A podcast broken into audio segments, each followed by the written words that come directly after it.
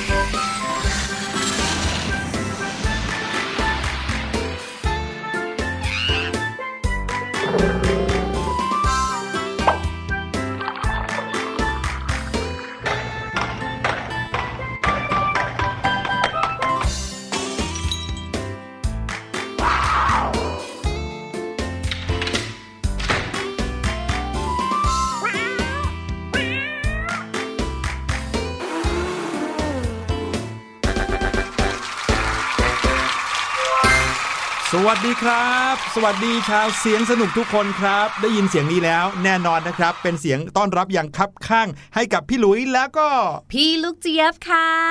เรามาอยู่ด้วยกันตรงนี้ทุกวันทุกที่ทุกเวลาที่คิดถึงกันเลยนะครับ ใช่แล้วล่ะค่ะ และสำหรับในวันนี้นะคะ เรื่องราวที่เรานำมาฝากน้องๆชาวเสียงสนุกเนี่ยนะ บอกเลยว่าแม้แต่พี่ลูกเจี๊ยบตอนแรกเนี่ยนะคะ ยังไม่รู้เลยว่าอ้าวมันเป็นแบบนี้เหรอเนี่ย เป็นความรู้ใหม่ให้กับน้องๆทุกๆ คนแน่นอน ใช่ ถ้าเราพูดถึงช้างเนี่ยน้องๆทุกคนต้องรู้จักและคุ้นเคย เพราะว่าได้ยินเพลงที่เกี่ยวกับช้างมาตั้งแต่เด็กเลย ช้างช้างช้างน้องเคยเห็นช้างหรือเปล่า โอ้โห นี่พี่หลุยนะ ใจคิดไปถึงเพลงแทนทัดทัดทัดทัดทัดทัดอันนี้เพลง Elephant Walk อ๋อเหรอไม่รู้จักเลยอะโอ้โหนี่หน้าตาอินเตอร์ก็ต้องพูดถึงเพลงอินเตอร์หน่อย แต่ว่าค่ะเรื่องราวของช้างในวันนี้เนี่ยนะคะ เป็นเรื่องของการเรียกชื่อครับน้องผมๆคิดว่าตัวเองเนี่ยเรียกชื่อช้างถูกต้องแล้วหรือยังจะไปยากอะไรล่ะครับพี่ลูกเจี๊ยบ ช้างก็ต้องเรียกเป็นตัว เพราะว่าช้างเป็นสัตว์ใช่ไหมเวลาที่เราเรียกสัตว์ลักษณะนามเป็นตัว ช้างเราก็ต้องเรียกเป็นตัวเหมือนกันสิครับ ไม่บอกค่ะ เพราะว่ายังมีอะไรเยอะแยะกว่านั้นมาก ๆเลยละค่ะ แต่ว่าตอนนี้ค่ะไปที่เสียงปริศนาของเราดีกว่าค่ะพี่หลุย ครับผมเสียงปริศนาในวันนี้นะครับแน่นอนเรามีมาให้น้องๆลองเดากันอีกแล้ว วันนี้นะครับ เสียงปริศนา เป็นเสียงเครื่องดนตรี ฟังแล้วรู้สึกว่าจะเดาง่ายขึ้นไหมครับ ง่ายสำหรับพี่ลูกเจี๊ยบค่ะ เพราะว่าพี่ลูกเจี๊ยบเนี่ยรู้จักเครื่องดนตรีแค่ไม่กี่ชนิดเอง อ๋อ ถ้างั้นพี่หลุยว่าเราไปฟังกันเลยดีกว่า เพราะว่าน้องๆเนี่ยนะครับอาจจะรออยู่ว่าเสียงเครื่องดนตรีที่พี่หลุยและพี่ลูกเจี๊ยบจะเปิดเนี่ยเป็นเสียงที่พวกเขารู้จักกันอยู่หรือเปล่า ไปฟังกันเลยครับ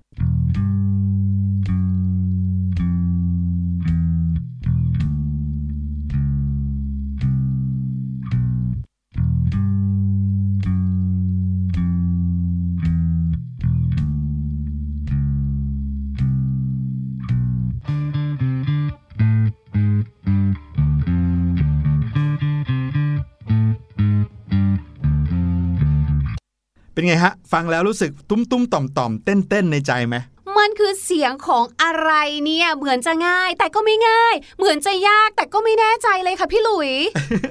เสียงมันจะรู้สึกต่ำๆหน่อยใช่ไหมครับ แต่ว่าหลายๆ คนเนี่ยคงจะเคยได้ยินเสียงแบบนี้กันมาบ้างแล้ว แทบจะมีอยู่ในเพลงทุกเพลงในสมัยนี้เลยนะอืมเดี๋ยวเราให้เวลาน้องๆคิดกันก่อนว่าเป็นเสียงของเครื่องดนตรีอะไรนะครับ เราใบให้นิดหนึ่งว่า เป็นเสียงของเครื่องดนตรีที่เป็นเครื่องสาย ลองนึกดูว่าเป็นเสียงของเครื่องดนตรีอะไร แต่ตอนนี้เราพาน้องๆไปที่นี่กันดีกว่าครับ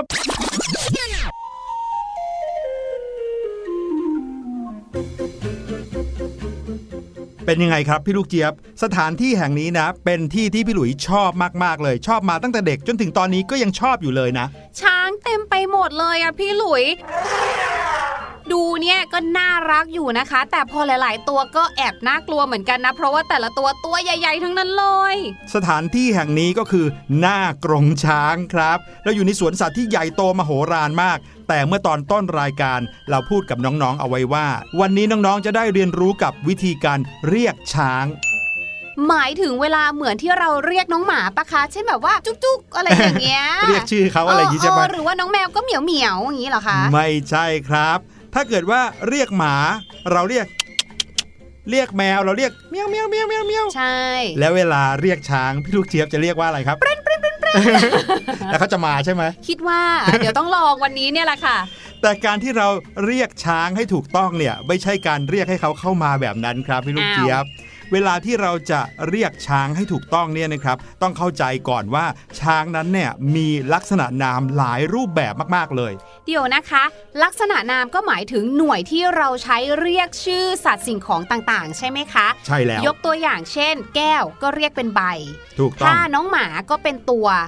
ถ้าเป็นขนมก็อาจจะเรียกเป็นชิ้น ใช่ไหมแล้วคะอย่างช้างก็น่าจะเป็นตัวนะพี่หลุย ถูกต้องเหมือนอย่างที่เราคุยกันไปเมื่อต้นรายการอ๋อใช่ไหมแต่พี่หลุยได้ไปค้นคว้าเอามาฝากน้องๆครับ วันนี้เนี่ยก็เลยอยากจะให้น้องๆ ได้รู้วิธีการเรียกช้างให้ถูกต้อง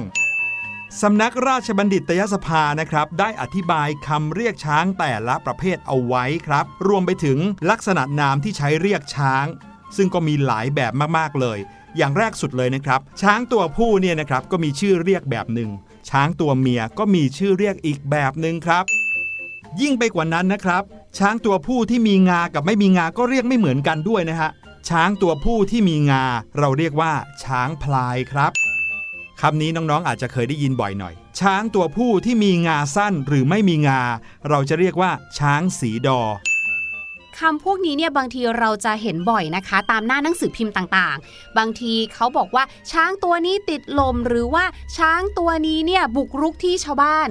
เราก็จะเห็นเขาจะไม่ได้เขียนว่าช้างเฉยๆ บางทีมีคำว่าช้างพลายด้วย ซึ่งก็หมายถึงเจ้าช้างตัวผู้ที่มีงายาวนั่นเอง ถูกต้องครับ ส่วนช้างตัวเมีย เราเรียกว่าช้างพังครับ อะไรพังคะพี่หลุย ช้างพัง ไม่ได้หมายความว่าช้างใช้งานไม่ได้นะ แต่ช้างพังเป็นคำที่เอาไว้ใช้เรียกช้างตัวเมีย อ๋อ และยังมีอีกหนึ่งคำนะครับ คือคำว่า ช้างแม่ปลาแรก ช้างแม่ปลาแรกนะครับ สะกดว่าสระแอ ปอปา รอเรือกอไก่ เหมือนแปลกอย่างเงี้ยเหรอคะ ไม่ใช่แปลกอย่างนั้น แต่ว่าปลาแรกคำนี้หมายถึงช้างตัวเมียที่เป็นจ่าฝูง หรือว่าช้างตัวเมียที่มีขนาดใหญ่โตมโหฬารเท่ากับช้างตัวผู้ และเวลาที่เราเรียกช้างจำนวนหลาย ๆ ตัว เราก็ไม่ได้เรียกว่าฝูงเหมือนเมื่อกี้ด้วยนะ ที่พี่หลุยพูดเนี่ย จริง ๆ เราเรียกว่าโขลงครับ คือหมายถึงกลุ่มช้างหรือว่าช้างที่มีหลายตัว ถูกต้อง แทนที่จะบอกว่าฝูงช้าง เราจะบอกว่าช้างหนึ่งโขลง หรือว่าโขลงช้างนั่นอ้าเอวงแต่พี่ลูกเจี๊ยบเคยได้ยินอีกหนึ่งอย่าง คือเชือก เชือกเนี่ยคือวัสดุที่เอาไว้ใช้ดึง ไม่ใช่เดี๋ยวครัสิบพี่หลุย เชือกคือลักษณะนามของช้างอย่างหนึ่งครับ พี่ลูกเจี๊ยบพูดมาก็กำลังจะอธิบายเรื่องนี้พอดีเลย เวลาที่เราจะเรียกลักษณะนามของช้างเนี่ย เราต้องแบ่งประเภทของเขาก่อน ว่าเขาเป็นช้างป่า ช้างบ้าน หรือว่าช้างที่เข้าประจำการราชการ ในพระราชพิธีต่างๆเนี่ยเรามักจะเห็นมีการใช้ช้างเข้ามาแล้วก็แต่งองค์ทรงเครื่องแล้วมาเดินในขบวนต่างๆ ก็มีบ้างเหมือนกันใช่ไหมครับ ช้างที่เข้าประจำการในราชการแบบนี้เราใช้ลักษณะนามว่า ช้างหนึ่งช้าง แต่ถ้าเกิดเป็นช้างป่า เราจะใช้ลักษณะนามว่าตัว แต่ถ้าเกิดว่าเป็นช้างบ้าน คือช้างที่มีคนเลี้ยงเอาไว้ ช้างที่อยู่ในพเนียดช้าง เราจะเรียกว่า ช้างหนึ่งเชือกสองเชือกสามเชือก เชือกเนี่ยไม่ใช่เป็นแค่เส้นๆที่เอาไว้ใช้ดึงของเท่านั้น แต่หมายถึงลักษณะนามของช้างด้วยครับ อืมหนึ่งเชือกก็คือหนึ่งตัวนั่นแหละ ถูกต้องครับ อ๋อ ฟังดูแล้วเหมือนภาษาฝรั่งเศสเลยนะ ต้องมีคำเรียกแยกเพศด้วย เรียกว่าการที่จะเรียกช้างได้เนี่ยนะคะ จะต้องคำนึงถึงเรื่องหลายเรื่องมากๆเลยครับไม่ว่าจะเป็นเพศของเขา เพศชายก็ต้องดูอีกว่า งาสั้นหรืองายาว รวมไปถึงนะคะก็ต้องดูด้วยว่าช้างที่เราพูดถึงนั้นเป็นช้างป่า หรือเป็นช้างบ้านที่ถูกนำมาเลี้ยง หรือเป็นช้างที่มีงานมีการทำเออก็ใช่คือเป็นช้างเข้าประจำการเอิ่มเข้าประจำการนั่นเองนะคะ เอาละค่ะช้างเนี่ยไม่ได้มีชื่อเรียกแบบนั้นเท่านั้นนะคะสำหรับน้องๆที่เรียนภาษาไทยโดยเฉพาะวิชาที่เป็นวรรณคดีครับก็จะมีการเรียกชื่อช้างที่เพราะกว่านั้นอีกใช่ไม่ใช่ครับแค่คำว่าช้างนะคะ ในภาษาทางวรรณคดีนะคะ เราสามารถเรียกช้างได้ไม่ว่าจะเป็นกุญชรคชสารคชาชาติ เจ่ง ดมไร พวกเนี้ยคือคำศัพท์ที่แปลว่าช้างหมดเลยอืมนะครับ พี่หลุยเคยเล่าให้ฟังว่าคำเหล่านี้เรียกว่าคำไวยพจน์ค่ะคำไวยพจน์ก็คือคำที่มีความหมายเหมือนกัน แต่เราเรียกด้วยชื่อที่แตกต่างกันอืมภาษาอังกฤษก็คือ synonym ถูกเป็นต้องคำที่มีความหมายเหมือนกันนั่นเองนะคะครับแต่ว่ามันมีอีกหนึ่งคำค่ะน้องๆขาพี่หลุยขาที่เราได้ยินกันบ่อยเหมือนกัน ก็คือช้างตกมันอืม ไม่ได้หมายถึงน้องช้างนั้นเดินไปตกในถังน้ำมัน หรือใดๆทั้งสิ้นนะคะ แต่ช้างตกมันเนี่ยนะคะ ใช้เรียกลักษณะที่ต่อมน้ำมันที่อยู่ตรงขมับของช้างอะค่ะ เจ้าต่อมอันนี้ค่ะ บวมแล้วก็โต จนมีน้ำมันใสๆเนี่ยไหลออกมาค่ะ เกิดขึ้นกับตัวผู้นะคะ เมื่อเกิดเหตุการณ์นี้ขึ้นค่ะ ช้างตัวผู้ก็จะมีอารมณ์รุนแรง ก้าวร้าวดุร้ายค่ะ และที่สำคัญพอน้ำมันเขาออกมาเนี่ยนะคะ มันก็จะมีกลิ่นครับทำให้เขาเนี่ยเหมือนกับมีกลิ่นตัวค่ะ ก็จะเป็นกลิ่นสาบฉุนนะคะ เราก็จะเรียกช้างที่มีอาการแบบเนี้ยค่ะว่า ช้างตกมันค่ะ ใช่แล้วครับ ใครถ้าเกิดว่าดูช้างอยู่ดีๆ แล้วเห็นว่าช้างตัวนั้นเนี่ยมีอะไรเหมือนเป็นน้ำมันชโลมอยู่ข้างๆตัวห ให้ระวังตัวไว้เลยนะครับอืมบางทีอาจจะเป็นอาการตกมันของช้างตัวนั้นก็ได้ ใช่ แล้วก็เป็นอย่างที่พี่ลูกเจี๊ยบบอกก็คือ เมื่อช้างตัวนั้นตกมันปุ๊บ จะมีอาการดุร้ายมากอืมๆนอกจากนั้นนะครับ ลักษณะนามที่เราพูดถึงกันไปเมื่อตอนต้นยังมีการเรียกลักษณะนามของงาช้างด้วยนะงาช้างเหรอใช่คะน้องๆ อาจจะเคยเห็นฟันของช้างที่งอกออกมาจากอ่างวงของช้างเนี่ยใช่เราเรียกว่างาใช่ไหมค่ะ แต่งานั้นมีลักษณะนามที่เรียกเฉพาะเจาะจงเหมือนกัน ไม่ใช่ว่าเรียกงาช้างหนึ่งอันสองอัน อ้าวเหรอ เราจะเรียกงาช้าง ด้วยการใช้ลักษณะนามว่ากิ่งครับ อ๋อเออเหมือนเขางอกออกมาอืมเหมือนแบบกิ่งไม้นี้ใช่ใช่งาช้างหนึ่งกิ่ง งาช้างสองกิ่งอืมเราจะไม่ได้เรียกเป็นอัน หรือว่าเป็นแท่งอะไรแบบนี้นะครับอืมนอกจากนั้นนะคะยังมีอีกหนึ่งอาชีพค่ะ ที่เกี่ยวข้องกับช้างแล้วก็น่าสนใจมากๆเลยนะคะ นั่นก็คือคาชาชีพนั่นเองค่ะคาชาชีพนะคะก็คือคนเลี้ยงช้าง หรือที่เราได้ยินกันบ่อยๆว่า ควานช้างนั่นแหละค่ะ แต่ถ้าเกิดเราพูดถึงบรรดากลุ่มคนหลวงที่ถูกเกณฑ์ให้เกี่ยวหญ้าเลี้ยงช้างนะคะ เราจะเรียกว่าตะพุ่นค่ะ โอ้โห อันนี้เป็นคำศัพท์ที่เรามักจะไม่เคยได้ยินในชีวิตประจำวันแน่นอนเนาะแต่อย่างควานช้างเนี่ยเราจะได้ยินกันบ่อยๆ ใช่ เห็นใครที่ขี่อยู่บนหลังช้างเนี่ยคนคนนั้นก็คือควานช้างนะครับ ซึ่งก็มีชื่ออันไพเราะอีกชื่อหนึ่งว่าคชาชีพ ค่ะโอ้โห มีคำศัพท์มากมายเกี่ยวกับช้างนะครับ ไม่ว่าจะเป็นเรื่องราวของเจ้าตัวช้างเอง หรือว่าอวัยวะของช้าง รวมไปถึงเรื่องราวของคนเลี้ยงช้าง ต่างก็มีคำศัพท์เฉพาะหมดเลย หลังจากนี้ไปชื่อว่าน้องๆน่าจะนำไปใช้กันได้อย่างถูกต้อง พักจากเรื่องของช้างนะคะ มาฟังเพลงกันบ้างดีกว่า แต่ว่าไม่ใช่เพลงช้างช้างช้างนะคะ เป็นเพลงที่เกี่ยวข้องกับอวัยวะที่เราเอาไว้ดูช้างค่ะ นั่นก็คือตานั่นเองกับเพลงที่ชื่อว่า ตาดูหูฟังค่ะ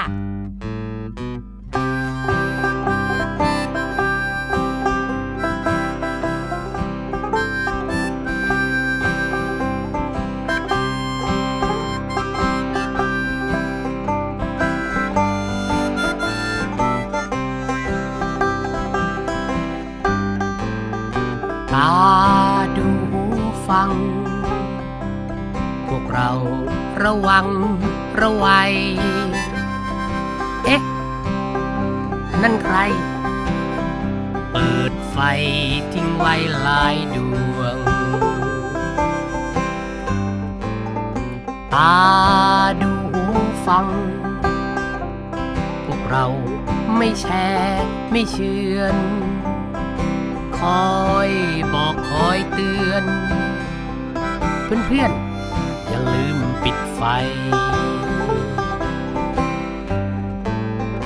ตาดูไว เอ๊ะใครลืมเปิดน้ำเสียงดัง โปรดระวัง อย่าใช้น้ำไฟสิ้นเปลืองตาดูหูฟัง พวกเรา ระวังระวัย เอ๊ะ นั่นใคร เปิดไฟทิ้งไว้หลายดวง ตาดูหูฟัง พวกเราไม่แชร์ไม่เชื่อน คอยบอกคอยเตือน บอกเพื่อนๆอย่าลืม ปิดไฟ ตาดูไว เอ๊ะใครลืมปิดน้ำเสียงดังโปรดระวัง อย่าใช้น้ำไฟสิ้นเปลือง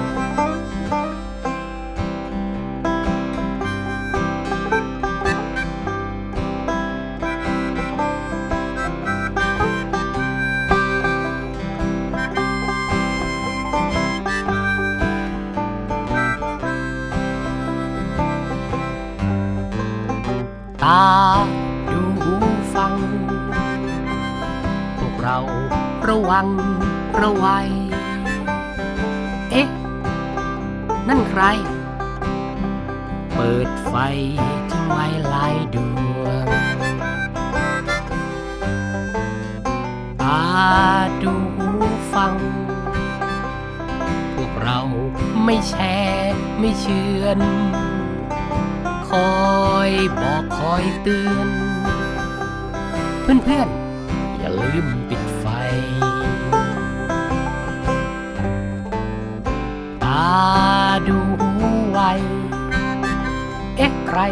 ลืมเปิดน้ำเสียงดัง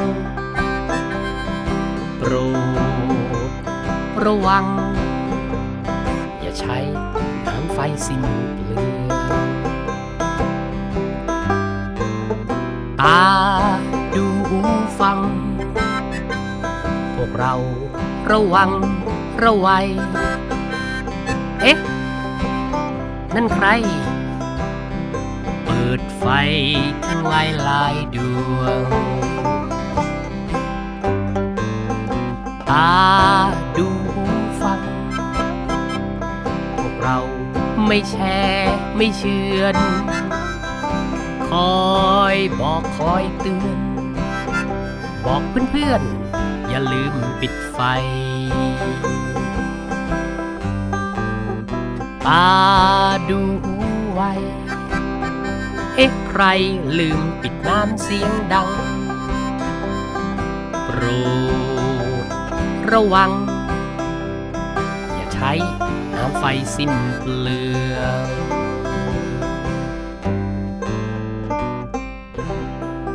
เพลงที่จบไปเมื่อกี้นี้พี่ลูกเจี๊ยบบอกแล้วว่าชื่อเพลงตาดูหูฟัง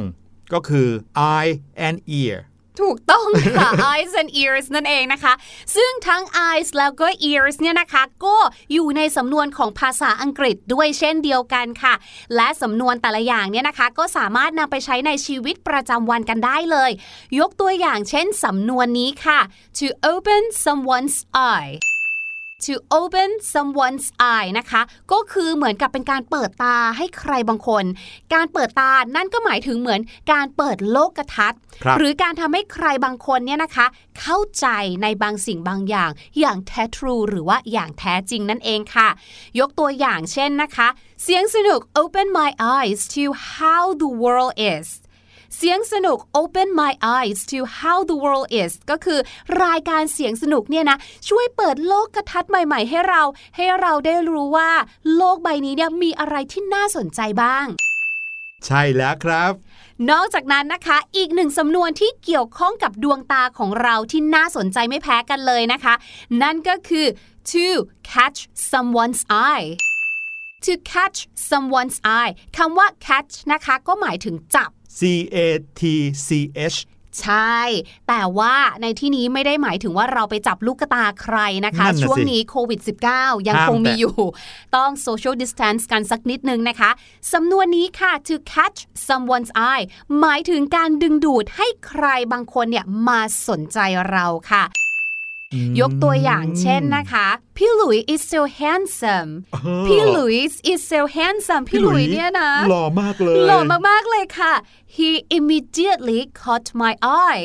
he immediately caught my eye ช่างดึงดูดให้เราเนี่ยนะ หันไปมองพี่หลุยในทันทีทันใดเลย มองยังไม่วางตาเลยทีหัเดียวควับกันเลยทีเดียวค่ะ หรือน้องๆอาจจะเคยได้ยินสำนวนของไทยเราเนี่ยนะครับ ที่พูดว่าจับตามอง การจับตามองเนี่ยเป็นความรู้สึกที่คล้ายๆ แบบนี้ไหมครับพี่ลูกเจี๊ยบ เพราะว่า catch ก็คือการจับใช่ไหมครับ catch your eye ก็คือจับตาของเธอมองแบบเนี้ย ไม่เหมือนกันค่ะพี่หลุยเหมือนที่พี่ลูกเจี๊ยบอธิบายไปตอนแรกว่า catch ในที่นี้ไม่ใช่การจับ ได้สำนวนไทยอันนี้นะคะ เป็นเหมือนการจับจ้อง จับผิดคอยนั่งมองดูเลยว่าห้ามไปไหนนะ ห้ามทำอะไรนะอืมแบบนี้ มาถึงสำนวนอีกหนึ่งอย่างที่เกี่ยวกับหูกันบ้างดีกว่าค่ะครับเพราะเมื่อกี้เพลงของเราเนาะมีทั้งตาและหูเลยครับเดี๋ยวจะหาว่าไม่ยุติธรรมค่ะสำนวนภาษาอังกฤษนะคะ ที่เกี่ยวข้องกับหูนะคะ ยกตัวอย่างเช่น lend an ear นั่นเองค่ะ lend an ear L E N D lend แปลว่าให้ยืม ครับ lend an ear อะพี่ลูกเจี๊ยบให้พี่หลุยยืมหูพี่ลูกเจี๊ยบไปละกัน ยืมกันได้ด้วยเหรอครับหูยืมเนี่ยได้ บางทีเนี่ยนะคะ คนเราสองหูเนี่ยไม่พอค่ะ ที่จะคอยฟังเรื่องราวต่างๆ ดังนั้นค่ะ เอาเพิ่มอีกหูหนึ่งละกันอืมสำนวน lend an ear จึงหมายถึงการคอยฟังเรื่องราวต่างๆค่ะ ยกตัวอย่างเช่น เวลาที่พี่ลูกเจี๊ยบเนี่ยนะคะ มีปัญหาอะไรต่างๆ ก็จะมีพี่หลุยเนี่ยแหละค่ะคอยนั่งรับฟังเรื่องราวต่างๆ ของพี่ลูกเจี๊ยบค่ะ พี่ลูกเจี๊ยบก็จะบอกว่าพี่ลุยส์ always want to lend an ear if I have problems พี่ลุยส์ always want to lend an ear if I have problems พี่ลุยเนี่ยก็เป็นอีกหนึ่งคนนะคะ ที่คอยฟังเรื่องราวของพี่ลูกเจี๊ยบ if I have problems ถ้าพี่ลูกเจี๊ยบเนี่ยมีปัญหา นอกจากที่จะเป็นคนที่คอยให้ยืมหู เอาไว้รับฟังเรื่องราวของพี่ลูกเจี๊ยบแล้ว พี่หลุยยังเป็นคนที่คอยขอยืมเงินพี่ลูกเจี๊ยบด้วยครับ เราจะเลิกคบกันตั้งแต่วันนี้เลยละค่ะพี่หลุยเป็นยังไงกันบ้างครับน้องๆ เรื่องราวของศัพท์สำนวนที่เกี่ยวข้องกับหูและตาของเราไม่ว่าจะเป็น lend an ear นะคะ ก็คือการคอยฟังเรื่องราวต่างๆ ค่ะ catch someone's eye ก็คือ ดึงดูดความสนใจของใครบางคน และอันสุดท้ายค่ะก็คือ to open someone's eye ก็คือ เปิดหูเปิดตาเปิดโลกทัศน์นั่นเองค่ะขอบคุณพี่ลูกเจี๊ยบมาก ๆ เลยนะครับ กับสำนวนภาษาอังกฤษที่ได้จากเพลงไทยของเราในวันนี้ ตอนนี้พี่หลุยว่าเรามาฟังเสียงปริศนากันอีกสักครั้งหนึ่งก่อนที่จะเฉลยกันดีกว่า เมื่อกี้นี้ก็บอกเอาไว้แล้วว่าเป็นเสียงของเครื่องดนตรีนะครับ แล้วก็เป็นเสียงของเครื่องดนตรีที่ มีเสียงต่ำๆแล้วก็อยู่ในเพลงแทบทุกเพลงที่เราได้ยินกันเลยนะครับ ไปฟังเสียงนี้กันอีกครั้งหนึ่งครับ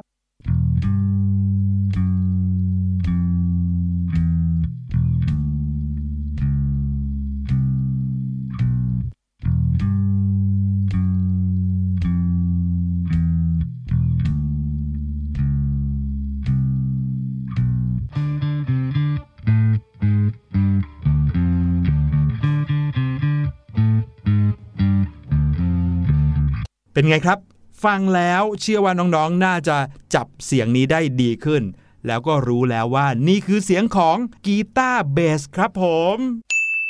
โอ้โหสำหรับพี่ลูกเจี๊ยบนะคะ ค่อนข้างจะยากนิดนึง เพราะว่าพี่ลูกเจี๊ยบมีความรู้แค่คำว่ากีตาร์ครับไม่เคยรู้เลยแหละค่ะ พี่หลุยว่ากีตาร์เนี่ยมีคำว่ากีตาร์เบสอยู่ด้วย ใช่แล้วกีตาร์เนี่ยมีหลายประเภทครับ ไม่ว่าจะเป็นกีตาร์โปรง่งกีตาร์ไฟฟ้า กีตาร์เบส หลักๆ ก็คงจะมีอยู่ 3 อย่างนี้ก่อนนะครับ แต่เดี๋ยวค่อยเอามาเล่าให้ฟังคราวหลังก็แล้วกัน แต่ว่ากีตาร์เบสเนี่ยจะเล่นออกมาได้เฉพาะเสียงที่เป็นเสียงต่ำอ๋อแล้วก็มักจะใช้เป็นเครื่องดนตรีที่รองรับทำนองทั้งหมดของเพลงด้วยครับนี่ก็คือเสียงปริศนาที่เอามาฝากกันในวันนี้ วันนี้รายการเสียงสนุกหมดเวลาแล้ว กลับมาพบกับพี่หลุยและพี่ลูกเจี๊ยบได้ใหม่คราวหน้า สวัสดีครับ สวัสดีค่ะ สบัดจินตนาการ สนุกกับเสียง เสริมสร้างความรู้ในรายการ